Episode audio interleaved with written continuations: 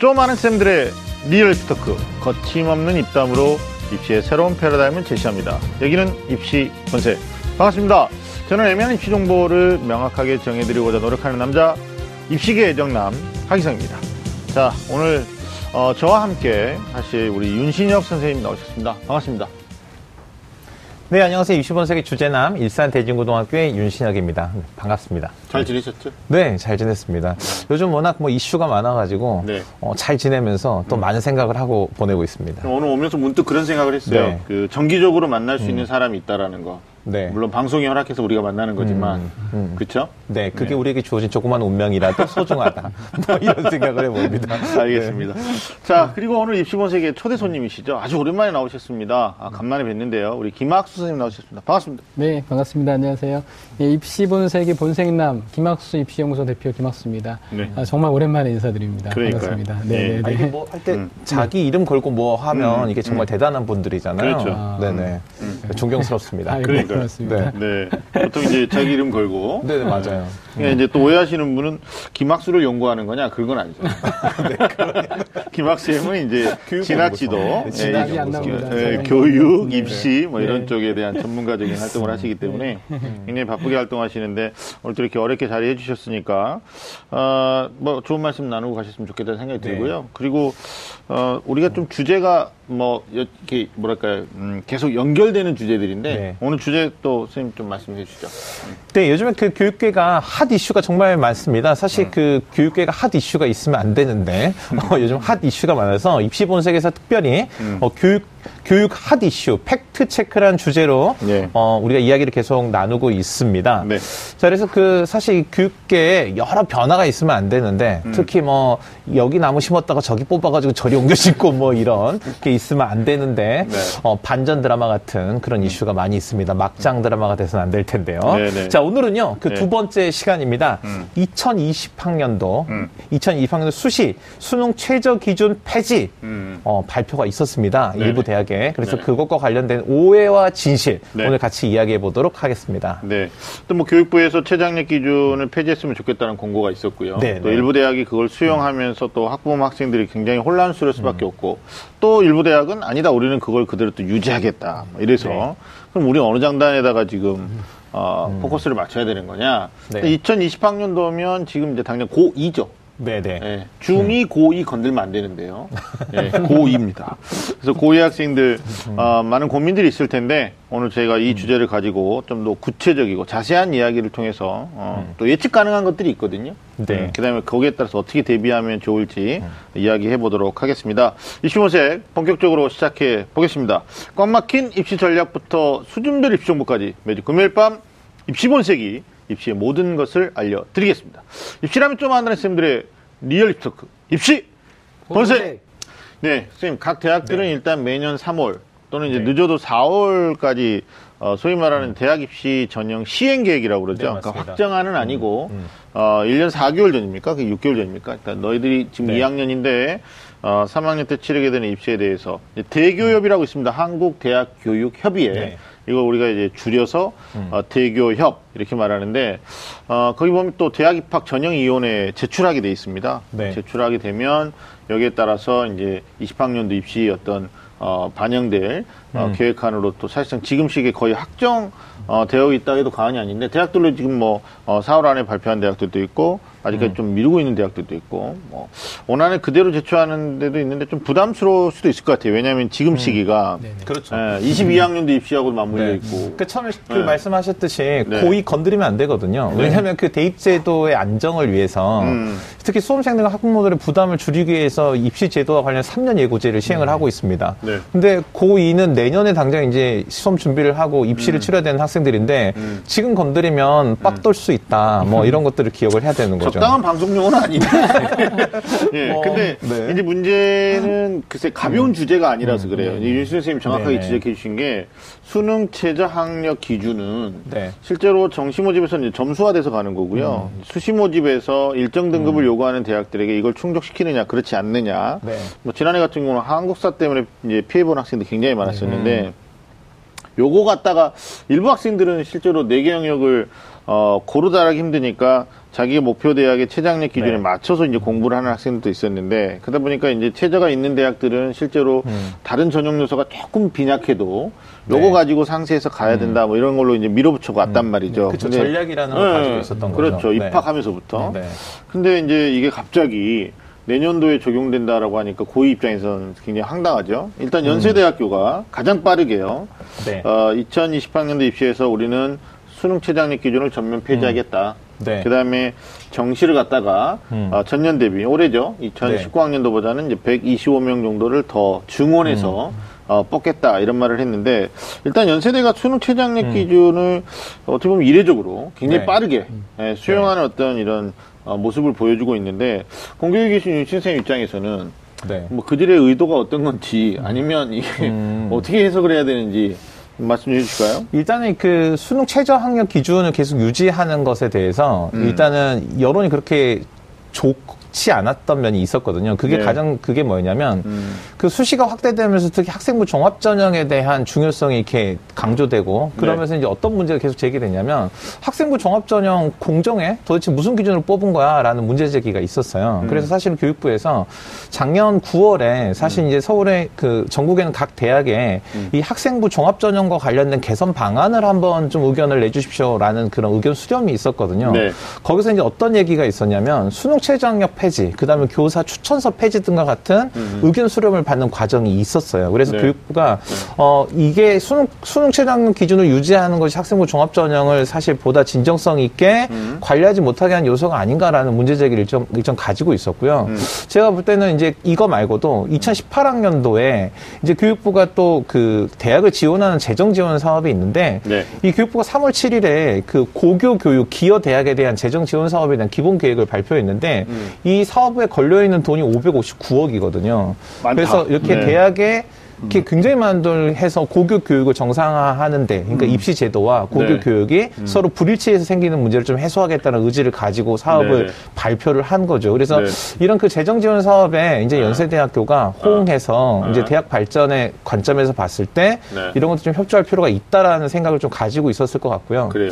또 하나는 그 대학이 이- 그 대입 전형을 설계를 할때 그냥 이렇게 기분 내키는 대로 설계하는 게 아니거든요. 그러니까 네. 실제로 대학에 어떤 전형을 통해서 입학한 학생들이 실제로 대학에 와서 대학 생활을 잘 하고 실제로 이 대학에서 수학 능력을 보다 더 잘 발휘하는가를 추적 조사하고 또 그 연구 결과를 바탕으로 대입 전형을 설계를 하는데 네. 주요 대학의 학생부 종합 전형이 이 확대되고 있다라는 것은 종합 전형을 통해 들어온 학생들이 학업 성취가 높다는 얘기고요. 네.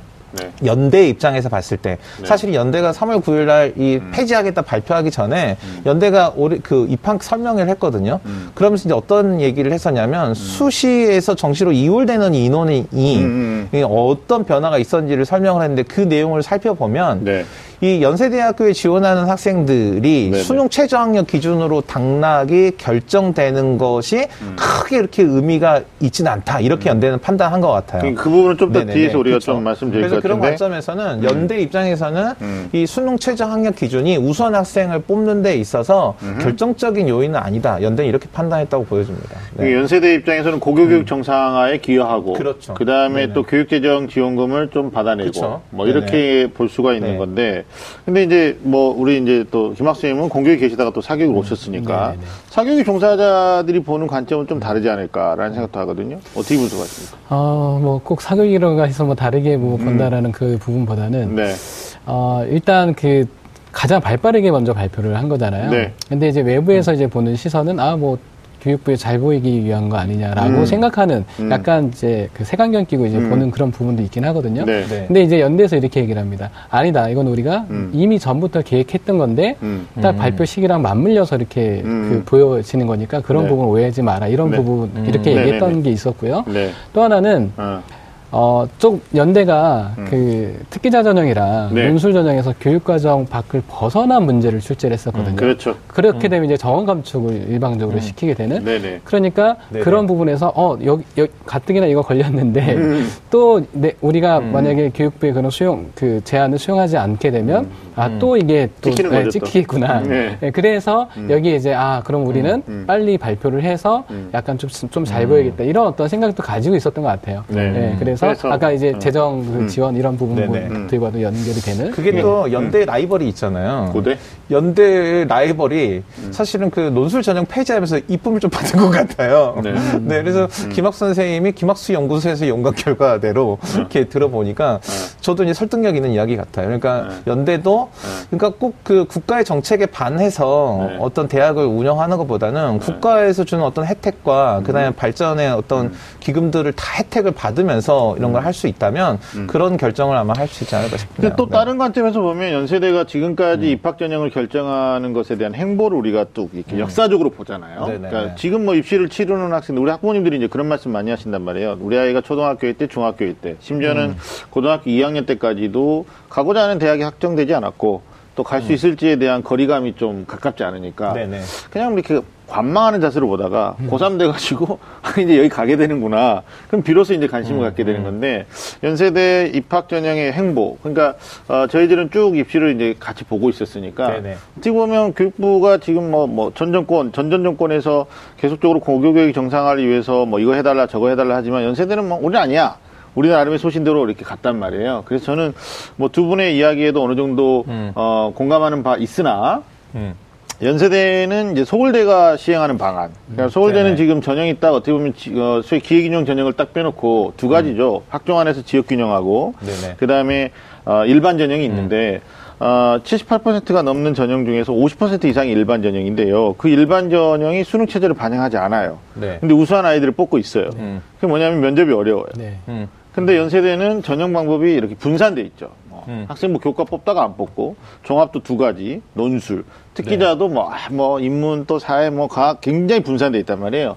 근데 어찌됐든 어, 연세대 입장에서 뭐 정부의 그 어떤 발표 요청 여기에 맞물려서 그랬는지 그렇지 않은지는 모르겠지만 이미 전부터 생각하고 있었다면 음. 그냥 뭐 서울대 아이들이 일반 전형의 원서를 쓰고 자 고려대로 가려고 하는데 정부 체제가 있단 말이에요. 네네. 고려 전형은. 맞아요. 네네. 근데 연세대가 야 그럼 우리 안 할게. 음. 근데 소위 말하는 여기서 이제 또 우리가 전문 용어 나오는데 낙수 효과. 음. 예, 그러니까 어, 대학은 어, 유불리를 따지냐 옳고 그름을 따지냐 놓고 봤을 음. 때 저는 유불리 쪽이라고 봐요. 그러니까 서울대학교에 원서를 쓰는 학생들이 연세대를 먼저 바라볼 것이냐 고려대를 바라볼 것이냐. 고려대는 좀 음. 더 뒤에서도 얘기하겠지만 최장력 기준 폐지해달라고 하는데 아니야 우리는 할 수가 없어 음. 논술까지 없앤 마당에 교과 전형하는데 어떻게 보면 고교 추천 전형하는데 체제를 반영하지 말라는 얘기는 또 면접을 또 브레이크를 걸 거란 말이에요.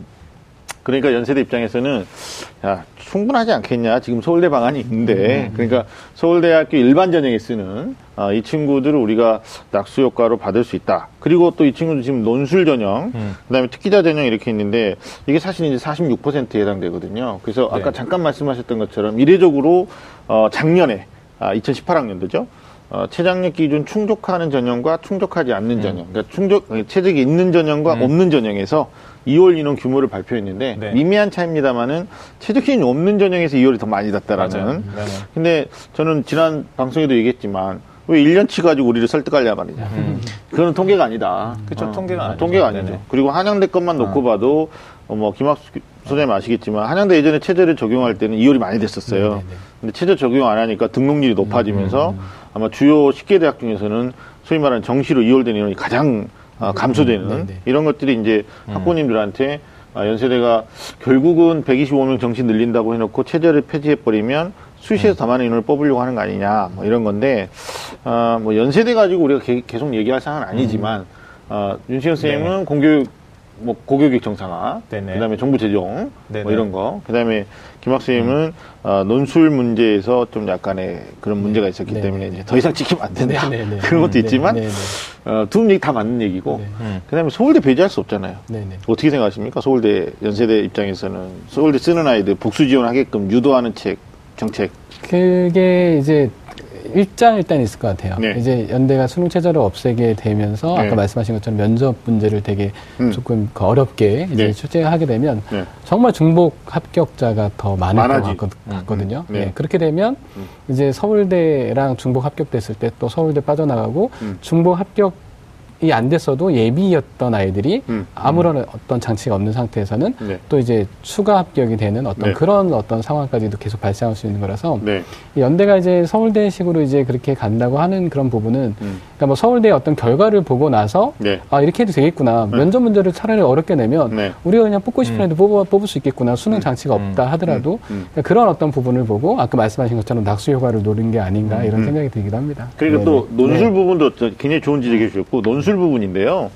연세대가 마치 이제 이런 거죠. 논술 전형으로도 체제를 적용하지 않겠다. 네. 그러면 이제 어 고교교육의 그 정상궤도 범위 밖에서 또 논술을 출제하면 또 나중에 문제가 될 텐데 음. 사실 논술 전형에서 수능 체제를 적용하지 않으면 올해가 좀 웃겨요. 2010 지금 9학년도인데 네네. 올해 갑자기 연세대가 지금 올해 고3 대상으로 논술 100%로 뽑겠다. 음. 학생부 반영치 않겠다. 네. 네가 자사고나 특목고냐 아니면 고등학교 때 공부 안 해서 내신이 안 좋으냐 상관없다. 혹은 3년 동안 방탕 생활을 하다가 재수했는데 음. 우리 대학에 논술로 올 수 있는 능력이 되느냐? 그러면 와라 논술배. 음. 그리고 수능 최저. 이렇게 되니까 아 그러면 논술과 수능 최저라는 게 거의 5대5 아니면 뭐 6대4 뭐 이 정도 뭐 이렇게 밸런스를 맞출 거라고 생각하고 있단 말이죠. 근데 내년에 갑자기 논술 전형에서 체제를 없앤다. 저는 궁금한 게 그러면 내년에 논술 100이냐? 어떻게 되는가요? 내년 논술 100이든가요? 아니면 연세대 아직 그 음. 아니 뭐 학점 발표는 안 네네네. 돼서 네네. 근데 만약에 저는 논술 100으로 안 할 가능성도 있다고 보거든요. 왜냐하면 체제가 없으니까. 네네. 그래서 거기 어디서 힌트를 얻었냐면 의예과는 또 논술로 안 뽑는다면서요. 네, 맞아요. 음. 나머지 과는 뽑는데 네네. 그게 이제 무슨 말이냐면 이제 대학들이 보면 그 사람의 생명을 다루는 주요 학과에 대해서는 뭔가 다른 그 차별화된 그 전형 요소들을 가져가는 것 같더라고요. 그러니까 연세대가 논술로 체제를 적용하지 않는다 그러면 다른 학과는 모르겠는데 의예과는 아니다. 네. 네. 네. 인성적인 이런 부분도 함께 그걸 정시에서 하겠다 네네네. 예, 이런 네네. 건데. 이제 저는 거기서 뭔가 어, 체제를 적용하지 않으면서 어, 의대를 또 하나를 빼 옵션으로 뺐단 말이에요 의예과를 음, 그거는 뭐냐면 어, 자기네들 스스로도 논술 자체만 가지고 변별하기에는 네. 좀더 어려움이 있다라는 걸 방증하는 게 아닌가라는 생각도 그리고 해보거든요. 또 이게 발표한 거에 보면 의예과 같은 경우는요. 네. 논술 거의 만점자가 되게 실력 있는 아이들이 되게 많게 나온다고 하거든요. 그렇죠, 그렇죠. 그러니까 논술로만 뽑기에는 네. 동점자 이, 어, 맞죠. 어떻게 가릴 수가 없으니까 네. 그래서 의예과는 이제 논술로 안 뽑게 되는 예, 그런 이유로 이제 대학에서 그렇게 얘기를 대학에서 그렇게 얘기하죠. 네네네. 이제 인문계 경영학과 애들이 기분 나빠하죠. 우린 뭐냐, 뭐 이렇게. 알겠습니다. 연세대 부분에 대해서 뭐, 네. 아, 뭐, 대학의 생각인데 우리가 그 의중을 정확하게 간파하기는 어렵고, 어, 직관적으로 세, 뭐, 두 분의 이야기 또 저희 이야기가 학부모님들한테 조금 더 반영이 돼서 도움이 됐으면 좋겠습니다. 자, 다음 팩트체크인데, 어, 교육부가 수능 최저 기준을 갖다가 폐지해달라. 어, 요청한 배경에 대해서 좀 얘기를 해야 되는데, 연세대와 다르게 현재 많은 대학들이 반발하고 있습니다. 그러니까 음. 뭐 연세대랑 같이 네. 뜻을 같이 하는 대학도 있는데 어느 대학입니까? 연세대랑 같이 체제 폐지하겠다는 대학. 뭐그 음. 외대가 이제 교과 전형에서 네. 이제 폐지를 이야기를 하고 있고요. 네. 동국대 같은 경우도 이제 이 최저 기준을 완화하겠다라고 이렇게 되어 있고요. 음. 네. 그다음에 뭐 어, 우리 그대로 하겠다. 고려대 같은 경우는 이미 이제 우리 논술 전형 보지 않고 우리가 그대로 하겠다. 그다음에 서강대도 우리 그대로 하겠다. 뭐 이런 입장입니다. 그래서 사실은 이게 전체적으로 모든 대학들이 한쪽으로 쏠려가고 있다라고 보긴 어렵고 어, 대학들이 제각각 기준을 가지고 각자 나름 행보를 가고 있다. 이렇게 이해하면 맞을 것 같습니다. 그러니까 일부 학생들은 수능 체제가 폐지되니까 아 나 수능 공부하지 않고도 교과 관리나 비교과 뭐 다른 전형 요소 준비해서 대학 갈 수 있다라고 반기는 친구도 있는 반면에 리서치 설문조사 해보니까요 10명 중에 뭐 7명 그럼 이게 이제 70%에 해당되는 학생인데 뭐 청와대 국민청원까지 했단 말이에요. 그러니까 최장력 기준 폐지를 철회해달라. 음. 반대한다. 라는 입장도 지금 나오고 있는데, 어, 저는 김 학생한테 여쭤보는 게, 교육부가 지금 이제 전 정권에서요, 박근혜 정권에서 어, 소위 말하는 수시 모집에서는 수능을 활용하지 말아라. 수능 가지고 자꾸 이렇게 어, 걸러내면 안 된다. 수시는 수시의 순수한 목적을 가지고 다른 여- 전형 요소를 뽑아달라 이렇게 했던 거 있습니다만 네네네. 문재인 정부 들어와가지고 수능 최저 폐지를 요청하게 된 배경 뭐 네. 이런 건 선생님 입장에서 어떤 거라고 보십니까? 우선 그리고 아까 말씀하신 것 중에 네. 말씀드리기 전에 그 국민청원 이제 네. 뭐 폐지해달라 하는 아이들이 70%, 네. 청원 정도 들어가려고 해서 청원 거기에 이제 설문조사까지 하려고 하는 애들은 이제 공부에 관심 있는 아이들 네. 그러다 보니까 이제 수능이 좀 잘 나온 아이들이 아. 네, 하다 보니까 비율이 조금 높게 높게 게 아닌가. 예. 이런 생각이 그렇죠, 들고요. 그렇죠. 네. 예, 이 요청하게 된 배경이 가장 큰 이유가 음. 수시는 보통 이제 특히 이제 학종이나 이런 부분들은 네. 정성 평가인데 음. 왜 가- 자꾸 양적인 그런 부분, 수능 최저학력 기준 이걸 가지고 음. 왜 자꾸 수시에 적용하려고 하느냐 그게 이제 가장 큰 이유, 이유 라고 보시면 될 것 같고요. 네네네. 또 이제 하나는 그냥 이제 수시에서 그냥 그 전형 그냥 그 자체로만 아이들을 선발했으면 좋겠는데 음. 왜또 아이들의 수험생의 어떤 그, 그 부담을 좀 더 가중시키는 예. 또 수능 최저학력 기준을 또 따로 더 가지고 네. 일단 그런 그 두 가지 이유가 가장 크다고 보거든요. 그래서 이 부분을 폐지를 좀 해라 이렇게 네. 좀 이제 교육부에서 그런 차원으로 얘기를 음. 어, 한 걸로. 예. 사실 엄밀하게는 네, 교육부가 이걸 폐지해라 이렇게 그 요청을 한 건 아니거든요. 그러니까 어떤 방식으로 폐지를 유도했다고는 할 수 있죠. 그러니까 네. 예전에 입시에 있어서 강력한 교육부의 지침이 있었을 때가 대표적인 게 입시 산불 정책이라는 게 있었어요. 네. 그러니까 뭐 돈 내고 안 되는 기부금 입학 제 안 되고 그 본고사 그러니까 단순한 암기 된 지식을 묻는 본고사 안 되고 음. 뭐 이런 기준이 있었잖아요. 네. 그러니까 그 산불 정책처럼 이건 돼, 안 돼, 이렇게 네. 얘기하는 게 아니고, 네. 교육부에서 이제 제가 그 말씀드렸던 고교교육 기여대학 지원 사업에 네. 어떤 걸 했냐면, 음. 수시 모집 내 이 전형들 중에서 음. 수능 최저 학력 기준을 폐지 또는 완화하는 대학에 대해서 음. 우리가 이 재정 사업을 대학을 선정을 할때 음. 가산점을 주는 중요한 기준으로 삼겠다라고 발표를 한 거죠. 음. 그러니까 거기에 단지 이제 이런 거죠. 지양해달라 이렇게 얘기할 수도 있고요. 음. 그다음에 좀 완화해달라 이렇게 할 수도 있고 균형을 잡아달라 이렇게 할 수도 있거든요. 네네. 그러니까 예를 들면 이번에 그 대입 개선안에 그 국가교육위원회 음. 어, 송부안에 보면은 정시와 수시의 비율을 어, 적정한 균형을 잡아달라 이렇게 한 거잖아요. 네. 그러니까 어떤 표현을 하느냐에 따라 다른데 음. 폐지라는 단어가 들어 있었던 거죠. 그러니까 네. 음. 대학들이 좀더 강하게 좀 받아들여서 이게 이제 언론에서 보도가 될때 네. 이게 실제로 모 언론에서 이걸 보도를 3월 한 말 정도에 보도를 하면서 네. 이게 마치 19학년도부터 바로 폐지되는 거 아니야라는 여론을 3학년들도 만드는데 아, 굉장히 그랬어요. 그렇죠. 그래가지고 이게 음. 문제가 뭐냐면 제일 그 입시 정보 빠른 게 엄마들 단톡방이거든요. 네. 고3 엄마 단톡 방막 이런 데서 확산이 되면서 네.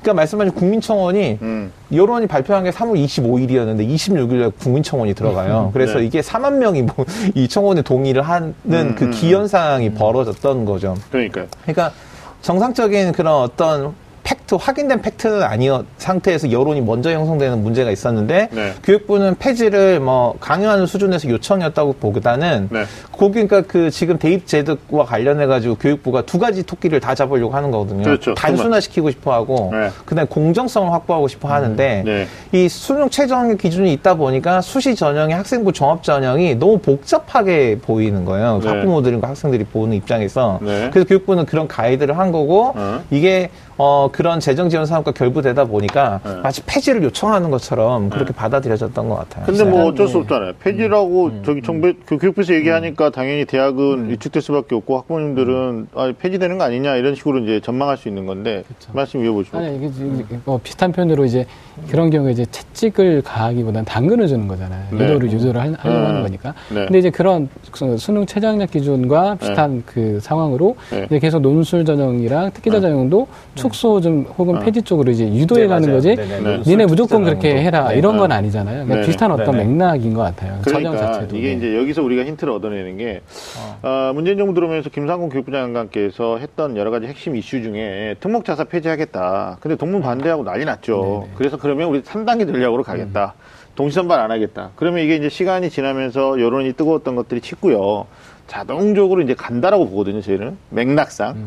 근데 이게 수능 체제 기준 폐지 뚝 던졌어요. 명분은 고교교육 정상하고 수험생의 부담을 완화시켜주겠다예요. 네. 근데 어, 일단 학종에 대한 객관성이나 공정성이 담보되어 있지 않다고 생각하시는 학부모님들, 학생들 입장에서 보면 지금 상위권 대학의 서울대학교도 지역균형의 세계 2등급 음. 최저학력 기준이 있고 고려대학교는 다 마찬가지잖아요. 음. 연세대학교도 체제 있어요. 이화여자 네네. 대학교도 네. 최저학력 네. 기준이 있고 뭐 홍익대도 최저학력 기준이 있는데 이게 어 좀 더 뒤에서 나오겠지만 정신을 학대하라고 해요. 수능 100%로 뽑는 대학이 네. 많은데 근데 수시에서는 수능을 보지 마라. 그럼 이거는 이제 해석하기에 따라서 그러면 수시에 뭐 아까 이송환 나왔단 말이에요. 2022학년도 네네네네.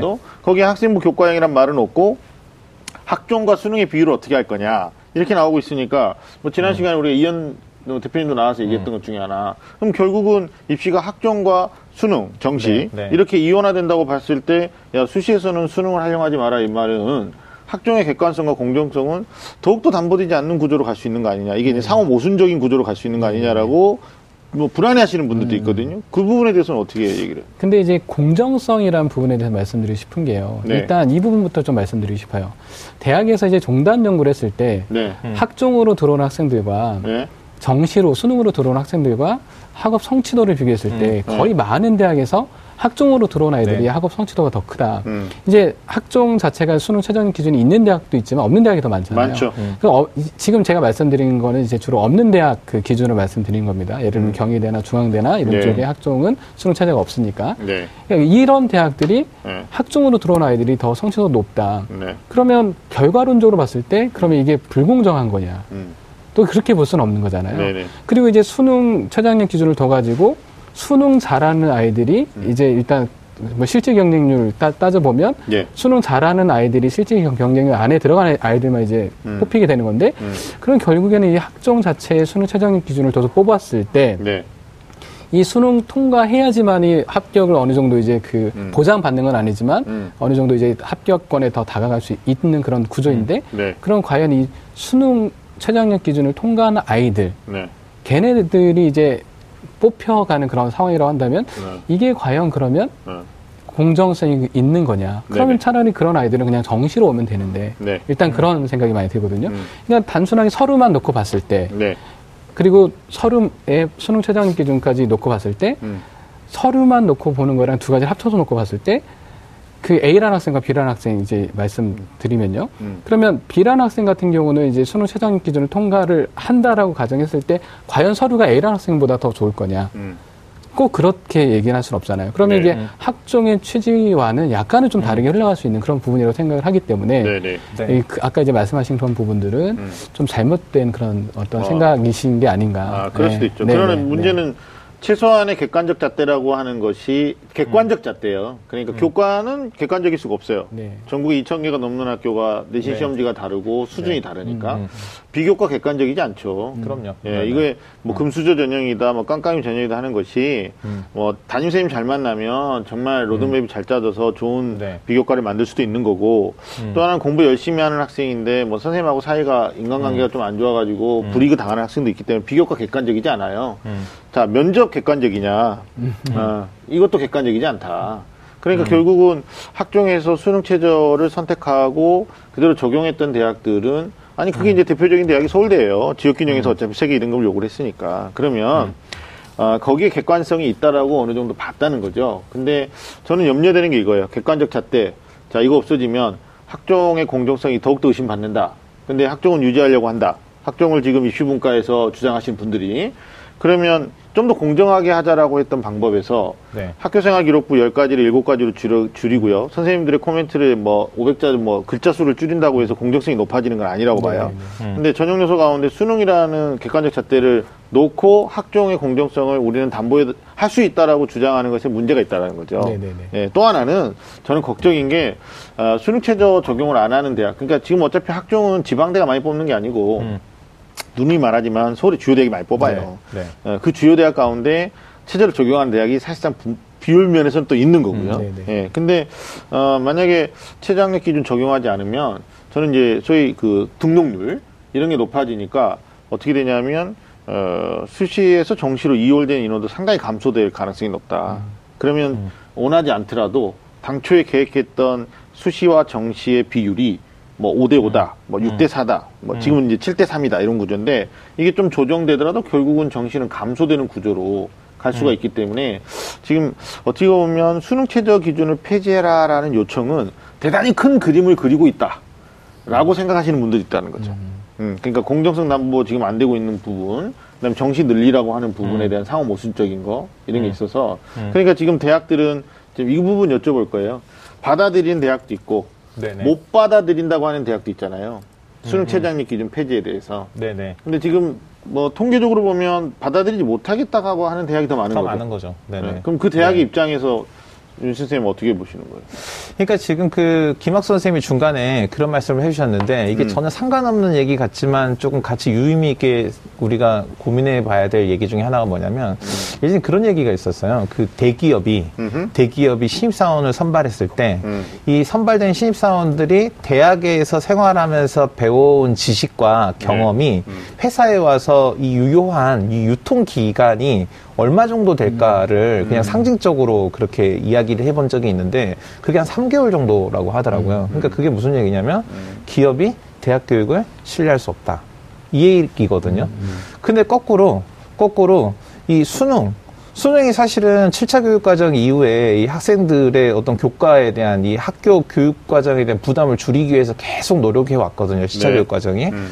그리고 이제 사실은 이 수능 최저 학력 기준이 사실 논란이 될 수밖에 없는 게 이제 올해 이제 8월에 이 수능을 절대평가 또는 상대평가 체제라는 두 개의 큰 틀 안에서 뭔가를 양단 간의 결정을 하게 되면 이건 어떤 결정이냐에 따라서 이것에 대해서 고민을 해야 되는 문제잖아요. 그래서 지속적인 기준으로 유지하기 어렵다라는 점을 좀 가지고 있는 거예요. 그래서 제가 볼 때는 네네.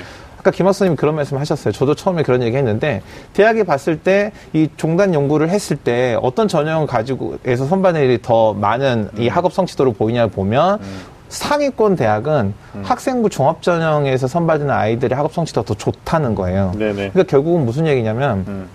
이 최상위권 대학들이 학생부 종합 전형에서 선발을 할 때 연대가의 네네. 입장에서 봤을 때는 네. 어쩌면 이 수능 최저 기준 적용하지 않고도 우수한 애들을 뽑을 수 있거나 또는 없었을 때 오히려 더 우수한 애들을 뽑을 가능성이 더 크다고 보는 거고요. 네. 그다음에 상당히 많은 대학들은 음. 이미 우리나라 대학이 사실은 이 학문 연구의 관점에서 서로 각자의 영역이 있는 게 아니라 이 대학이 일정 부분 서열화됐다라는 것에 대해서 이거 우리가 인정할 수밖에 없잖아요. 네. 그런 관점에서 봤을 때 네. 이 아주 최상위권 극소수의 최상위권 대학을 제외 하고 나서는 네. 지금도 여전히 현재 가지고 있는 시스템을 유지했을 때 음. 그들 대학에서 우수한 인재를 뽑는 데더 유리하다라고 판단을 하고 있다고 보여지는 거죠. 오케이, 네네네. 알겠습니다. 일단은 뭐 교육부의 입장, 네. 뭐 이걸 정치적으로 풀면 안 되는데 뭐 어떤 일부 학부모님들은 선거용 아니냐. 그러니까 결국은 학종에서 체제가 계속 유지되고 있기 때문에 수능을 준비하지 않는 학부모들 입장에서는 폐지한다라는 말을 공고 사항이에요. 그냥 확정한다 아니야 툭 던졌어요. 그러면 아 이게 뭐 선거에서 좀 영향을 줄 것 같고 뭐 이렇게 해석하시는 분들 있는데 우리가 정치적으로 가지 말자고요. 그럼 그 다음으로 제가 여쭤보고 싶은 게 이게 입시에 미치는 영향이 있을 거란 말이에요. 제가 김학수님한테 여쭤볼게. 네네네. 실제로 뭐 특정 고등학교 말하지 않겠지만 자사 고등학교 다니는 학생들 네네. 내신 부조가 안 좋죠. 네네. 그러나 이제 그들 중에서도 상위 레벨에 해당되는 학생들이 10% 5%에 들어가는 학생들이 주요 대학의 학종을 노립니다. 네네. 비교과도 하고요. 네네. 음, 근데 그 친구들이 어, 수능을 안 하는 건 아니잖아요. 네네. 음. 맞죠? 네네네. 그러니까 그 친구들이 왜 수능을 하고 있냐면 물어보면 네. 선생님 수시에 된다는 담보를 할 수가 없잖아요. 네네. 음. 그러니까 우리는 어, 명문대 가기 위해서 수시도 공략하지만 정시까지 해요. 네네. 이게 맞죠? 네네. 근데 사실상 학교 학종에 해당되지 않는 내신 등급대 학생들이 있어요. 네네. 이제 그들이 네. 착각하는 건데 한 4등급, 5등급 되는 학생이 수능 체제를 적용하지 않는다 그러니까 아 우리를 위해서 드디어 교육부가 용단을 내렸다. 음, 음. 난 이렇게 될까봐 지금 네. 어떻게 보세요? 근데 오히려 그 반대 여야 네. 아이들이 생각해서 그 반대여야 되는데 네 네. 4, 5등급 아이들한테 수능 최저가 하나의 장치로 걸러질 수 있는 역할이 돼야 네, 내신의 불리함을 극복하고 합격까지 기대해 볼 수 있는 건데 네, 네. 근데 이제 그 아이들마다 음. 이제 저는 이제 주로 이제 특목고나 자사고에 있긴 했었지만 네, 이 아이들마다 이제 case by case가 좀 다를 것 같다는 생각이 음. 들어요. 이제 수능 최저학력 기준이 없는 거를 반기는 학생들 음. 또 음. 뭐 반기지 않는 학생들 이제 두 부류로 나눌 수 있을 것 같은데 네, 이제 뭐 아까도 이제 뭐 비슷한 말씀일 수 있겠지만 이건 자사고 특목고를 떠나서 강남권 학생도 마찬가지고요. 음. 이 아이들이 대부분 이제 수능으로 준비를 하고 논, 그 수시는 거의 육논술 이렇게 준비하는 애- 아이들이 많잖아요. 예, 그러면 논술 전형은 대부분의 수능 최저학력 기준이 있고 네, 이제 학종은 이제 많이 생각하진 않지만 음, 이 아이들한테 예를 들면 고려대학교 같은 경우가 음, 그 일반 전형도 그렇고 이제 고교 추천 고교 원투 다 있잖아요. 수능 네, 최저학력 네, 네. 기준이. 네, 근데 이- 여기서 이제 수능 최저학력 기준 통과할 수 있는 아이들이 네. 특히 지방에 있는 내신, 뭐 지방에 꼭 지방은 아니지만 좀 음. 내신만 좋은 아이들이 음. 여기를 지원할 수가 없는 거야. 네. 너무 세다 보니까. 음, 근데 이제 수능 최저학력 기준이 없앤다 그러면 가장 피해를 볼 수 있는 거는 음. 수능이 잘 나오는 아주 서류 준비는 아주 마- 많이 돼 있지 않고 네. 내신은 조금 약한데 수능이 잘 준비되어 있지 않은 이런 학생들한테 가장 큰 어떤 타격 이런 부분이라고 생각을 하거든요. 네네. 그러니까 이제 이런 부분들 반기 수능 학생과 그렇지 않은 학생들 네. 약간 이 두 가지로 좀 나누어서 생각을 해볼 수 있는 예, 그런 부분인 것 같아요. 근데 뭐 네네. 학생들 입장은 뭐 네. 반반 아니면. 반기는 입장은 수능이 안 나오니까 아 나 수능 안 해도 대학 갈 수 있다라는 이제 단순 논리로 가는 거고요. 네네. 어, 정말 공부 잘하는 학생들은 지혜롭게 생각하죠. 나를 안 뽑아줄 수도 있다. 네. 아, 그러니까 수능을 준비해야 된다 이런 건데 저는 이제 대학 입장에서도 윤신혁 선생님은 고민해 주셔야 된다고 보는 게 당장 최저 기준을 폐지한다. 뭐 전체적인 여론이 공론이 수시에서 최저를 적용하지 말자. 이렇게 되면 이제 그런 전형들이 확대된다고 봐요. 가정하는 네네. 겁니다. 그러면 평가할 수 있는 요소들이 네네. 상당히 제한적으로 되잖아요. 제가 내다봅니다. 어, 지금 2017 학생부 기재 개선 됐고요. 2018 학생부 기재 개선 됐습니다. 그 다음에 2019 학생부 기재 개선 안이 나왔는데 거의 학년별 적용 시기까지 예상이 돼요. 직관적으로 보면. 그럼 학생부가 이렇게 기재 개선되고 있으면 결국은 학교에서 만들어지는 학생부의 변별력조차도 대학 입장에서 보면 이제 줄어든다고 보는 거거든요. 그러면 이제 뭐 언론에서도 얘기하고 있고 입시 이제 사교육에 계시는 분들도 염려하는 것 중에 하나. 어, 과거 우리 임성호 대표 나왔을 때 얘기했었는데 체제가 폐지되면 대학이 어, 좋은 인재를 옥석을 구분할 수 있는 또 다른 전형을 만들어낼 수도 있지 않느냐라는 이제 얘기가 있어요. 이 부분에 대해서는 대학 입장에서 보면 만들 수 있지 않을까요? 어떻습니까? 그럴 가능성이 있죠. 음. 그러니까 그 일단은 수능 일단은 수능도 최저 기준이 폐지가 되고 그다음에 음. 고교 내신도 지금 사실은 성취 평가제로 가느냐, 즉 절대 평가로 가느냐, 상대 평가로 계속 남아 있느냐에 대한 논의를 계속 진행하고 있는 중이잖아요. 음. 네네. 그런 관점이면 대학에서는 특히 최상위권 대학에서는 대학의 독자적인 기준을 별도로 마련할 필요가 있어도 보여요. 네. 네네. 어떻게 보세요, 김 선생님은? 근데 이제 뭐 그 윤신혁 선생님 하시는 말씀도 맞고 음. 근데 이제 전형이 이제 지금은 많이 축소하고 간소화시키고 이런 차원에서 대학에서 이제 좀 쉽게 교육부의 눈치도 보이고 음. 이제 운신의 폭이 되게, 되게 좀 좁을 것 같아요. 예. 그렇게 하고 싶, 싶어 할 것 같긴 한데 네네. 만들 수 있는 장치 이런 부분들이 네. 좀 이제 지금 많이 제한적이다 보니까 네. 현실적으로 좀 어렵지 않을까 아. 네, 이런 생각이 듭니다. 교육부의 눈치를 보는 과정에서 현실적으로 새로운 전형 만들기는 어려울 네네. 것이다. 네네. 그러니까 전형을 만든다기보다는 네. 그러니까 예를 들면 이런 거죠. 학, 그 학생부 종합 전형을 수능 폐지 없이 학생부만 가지고 뽑겠다라고 하는데 학생부를 반영하는 항목이라든지 음. 아니면 학생부를 다른 방식을 대학별로 다르게 할 수는 아, 있거든요. 그렇죠. 평가 네네. 방식이 달라지는 네네. 거죠. 그리고 아. 대학이 음. 이제 단계별 전형을 적용을 한다라고 하면 학생부 종합 전형인데 음. 우리가 수능 최저 없이 하면서 어 3배수나 4배수 정도를 1단계로 선발을 하고 네. 그리고 나머지 2단계에서 대학의 독자적 기준을 적용을 한다라고 네. 하면 큰 틀 안에서는 단순화가 되어 있지만 아, 네. 근데 여기서 네네. 음. 정말 그 하이리스크가 뭐냐면 지금 굉장히 중요한 얘기 주셨는데 소위 이제 고교별, 학교별. 내신 편차에 대해서 대학이 평가를 좀 더 디테일하게 들어갈 가능성이 높다. 음. 자, 새로운 전형을 교육부 눈치 보고 면접을 네네. 어렵게 낸다. 사실 대학별 고사가 어려워진다라는 것은 이제 뭐 과거에 우리가 하지 말아야 될 산불 정책이 본고사인데요. 네네. 네네. 아, 지금 뭐 시대적 흐름이 이걸 눈치 음. 볼 수밖에 없어요. 네네. 그러면 고교 내신에 대한 내신 편차를 어떻게 얘네들이 평가를 네네. 할 거냐. 자, 학생부상에 온 점수가 있습니다. 어, 만점에 자기가 득점한 점수죠. 옆에 평균이 있고요. 평균은 그 학교의 시험 난이도를 이제 측정할 수 있는 거고. 그 다음에 가로 열고 표준 편차가 있어요. 이 표준 편차는 그 학교 아이들의 그 과목의 수준 차이죠, 수준 차이. 근데 뭐, 예를 들어 어떤 학교는 수학의 수준 편차가, 표준 편차가 10이고, 어떤 학교는 27이다. 그럼 대학은 어떻게 평가하냐면, 그건 뭐 틀림없는 사실인데, 편차가 작은 학교를 좋아해요. 자, 여기서 그러면 고교 등급제, 소위 고교서열화는 자유로운 거냐? 절대 자유롭지 않죠. 그렇죠. 그러니까 이 산불 정책의 대표적인 것이 하나 이 고교 등급제였거든요. 네. 그러니까 네. 대학 고등학교 각 학교마다 전국에 있는 대학의 고등학교의 수준이 현실적으로 다르니까 음.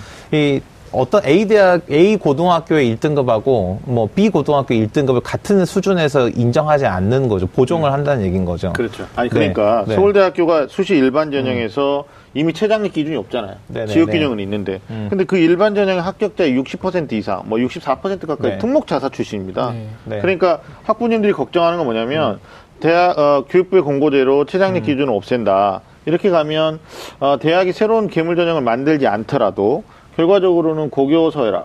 네. 고교 등급제란 말 안 쓸게요. 네네. 네, 고교의 내신 편차를 감안해서 어, 이걸 가지고 평가하게 되면 지금 최근에 어떻게 됐냐면 올해 고입시에서요. 네. 특목자사 폐지된다라는 흐름 때문에 중학교 학부님들이 어, 실제로 특목자사 많이 안 썼어요. 네. 일반고 갔단 말이에요, 일반고. 그럼 일반고 가면 우리가 내신 따가지고, 어, 대학 입시에 특히 학생부 종합전형에서 굉장히 유리할 수 있다. 네. 뭐 이런 이제 기대를 가지고 갔는데, 실제로 이제 가서 보니까, 이 학교에 이제 중간고사 시기 지났잖아요.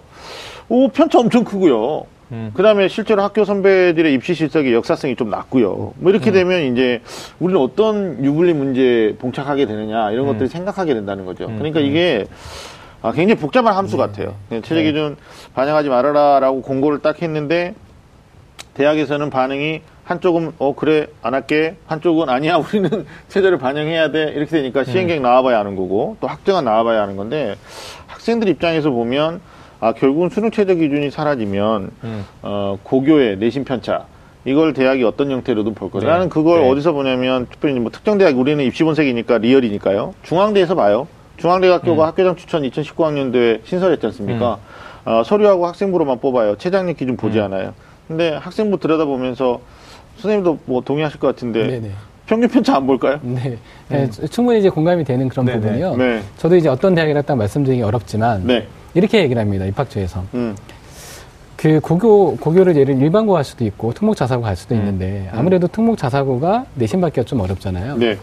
자, 그 내신 어느 정도 이제 보정을 해줄 거니까 이 보정이라는 게 음. 단순하게 정말 이 아이들한테 뭐 플러스 몇점 이런 부분이라기보다 네. 너희 어차피 뭐 예를 들면 소수 과목 듣는 예를 들면 네네. 과, 과중도 그런 부분이 발생할 수 있잖아요. 예. 소수 과목 듣고 어려운 과목 듣고 그러면 그냥 쉬운 과목 들은 애들보다 네. 너희들은 좀 보정을 해주, 해줄게. 그렇지만 네. 그 다음 얘기가 되게 중요한데요. 네. 1단계 통과는 그렇게 해줄지언정 2단계 면접은 너희들 실력대로 음. 경쟁해야 된다.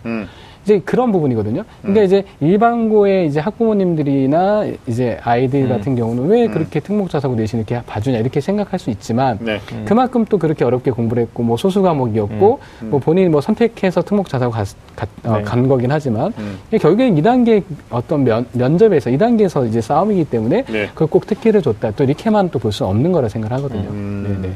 근데 아- 말씀하신 것처럼 내신에 대한 그런 부분들은 음. 충분히 대학에서 아까 말씀하신 것처럼 표준 편차 다 음. 보면서 네. 어느 정도 이제 보정을 해주는 그런 음. 부분은 음. 예, 저도 맞다고 생각합니다. 그 호수에다가 돌을 딱 던졌어요. 근데 이 돌이 어떠한 파장이 있을 것인가에 대해서 좀 한 단계, 한 수, 두 수 정도를 봐주는 정체관이 좀 됐으면 좋겠다라는 생각이 드는 게. 그, 이렇게 생각한 것 같아요. 단순하게 수능 최저학력 기준이 음. 폐지가 되면, 음. 그러니까 수능에서 높은 점수를 받을 수 없지만 지역에서 열심히 공부하고 아. 있는 성적이 우수하고 학교생활 열심히 하는 애들의 기회가 더 확대될 거다. 네네. 이런 단순한 관점에서 일단은 이게 좋은 방향이나 도, 좋은 도리라고 생각했을 수 있을 것 그렇죠. 같고요. 선한 의도는 분명히 네네. 있는 건데. 네네네. 음. 근데 이제 그걸 또 잘못 오해하고 있는 학생들 공부 더 안 할 것 같고요. 음. 학교 현장에서도 이게 좀 염려되는 부분도 없잖아 있잖아요. 있는 부분이 있죠. 그냥 애들 그냥 아 우리는 학종으로 갈 거예요. 딱 입학하면서 애- 안 뽑아줄 건데 공부 안 하면서 수능 공부 안 해버리는 거죠. 그럼 1년에 네. 딱 4개월 공부하는 거예요. 중간고사, 기말고사, 중학생처럼. 그랬다가 나중에 아무것도 안 돼. 이게 그래서 일부 교육 전문가들은 대한민국 수험생들의 학력 저하. 물론 이제 수능이라는 제도가 완벽한 제도는 아니에요. 문제 자체가. 이 시험 제도에 대한 본질적인 접근 놀이는 해야 되지만 결국은 어, 지금 현재 70%뭐 비율은 어떻게 하향 조정될지는 모르겠습니다만 이 수시에서 수능 체제를 적용하지 않아 버리면 형 아이들이 공부 안 하고 교과 공부. 근데 그러면 교과에서 교- 가열 경제. 그러면 이게 어떻게 되냐? 어, 교과의 가열 경제 어떻게 보세요? 혹시 직보라는 말 들어보셨죠? 네, 직접 보충. 네, 네, 직접 보충. 네, 네, 뭡니까 그게? 이게 뭐 시험 전날에 바로 보충을 네. 해주는 게 근데 시험 보충. 전날에 학교 네, 선생님이 네. 보충해 주는 게 아니라 누가 보충하는 학원에서. 학원에서요. 네, 네, 네, 네. 이거예요, 이거. 이게 더 심화될 가능성도 네, 네, 높다라는 네. 건데 아, 네, 네. 하여튼 마지막으로 좀 그 이거 간단하게 짚- 짚을 거는 대학들이 아까도 잠깐 말씀하셨는데 어, 이게 받아들일지 안 받을지는 잘 모르겠지만 뭐 유리하다 불리하다 이건 아닌 것 같고 어, 완화될 가능성도 있다고 좀 보시는 건가요? 어떻게 돼요? 협상안으로 음, 폐지 완화 뭐 일단 거. 발표한 대학들은 음. 입장을 발표한 대학들은 그 발표한 입장대로 거의 대부분 갈 것 같고요. 네. 그다음에 이제 이후 년도는 이제 2022년이 발표돼 거잖아요. 네. 그래서 거기에 맞춰가지고 다 행보가 결정될 것 같습니다. 네. 알겠습니다. 알겠습니다. 아, 뭐 저는 뭐 이게 오늘 주제가 뭐 이렇게 수능 최장력 기준 페이지 던졌어요. 근데 공고 사항으로 그냥 머무를 거냐. 대학이 적극적으로 대학은 또 유불리 문제 따져가지고 지금 일단 반응이 가- 반으로 갈렸고. 그러나 이제 수험생들하고 학부모들 입장에서는 당장 대학마다 다르니까. 그럼 결국은 결론값은 어떤 대학은 반영치 않을 거고, 어떤 대학은 반영할 거고요.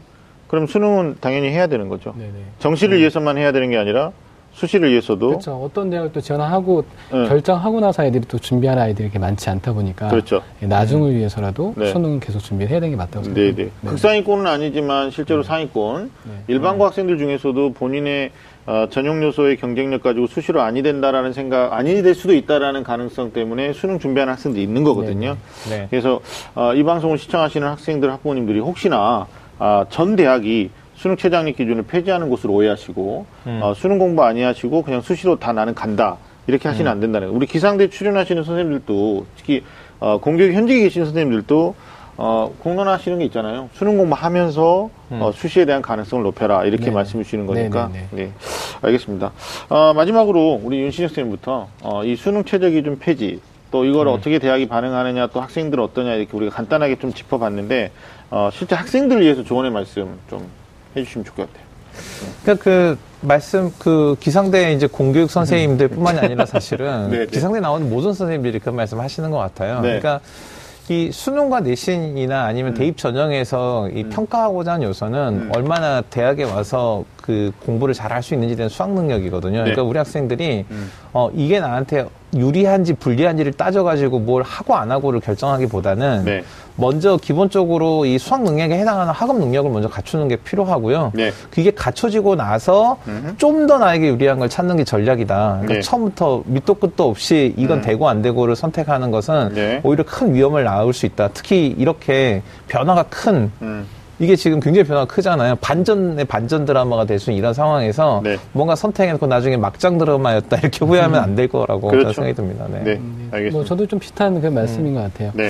이제 요즘에 내신 문제 자체가 네. 이제 약간 그 특히 고3 같은 경우는 음. 이제 수능 스타일로 많이 출제가 네, 되, 되고 있잖아요. 네. 그럼 내신 준비하는 것 자체가 수능 준비가 될 수 있는 거고 네. 또 이 논술 문제도 그 수능 특강이나 이런 교재 연계 교재에서 지문이 나오게 되는 거라서 네. 결국에는 이 세 개가 하나라는 생각을 가지고 아이들이 열심히 좀 네, 공부를 네. 해줬으면 좋겠습니다. 알겠습니다.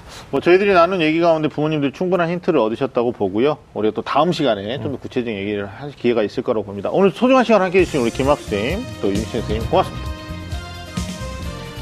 자, 매주 금요일 밤 좀 아는 쌤들의 real 입talk는 다음 주에도 계속됩니다. 지금까지 함께 해 주신 여러분, 감사합니다.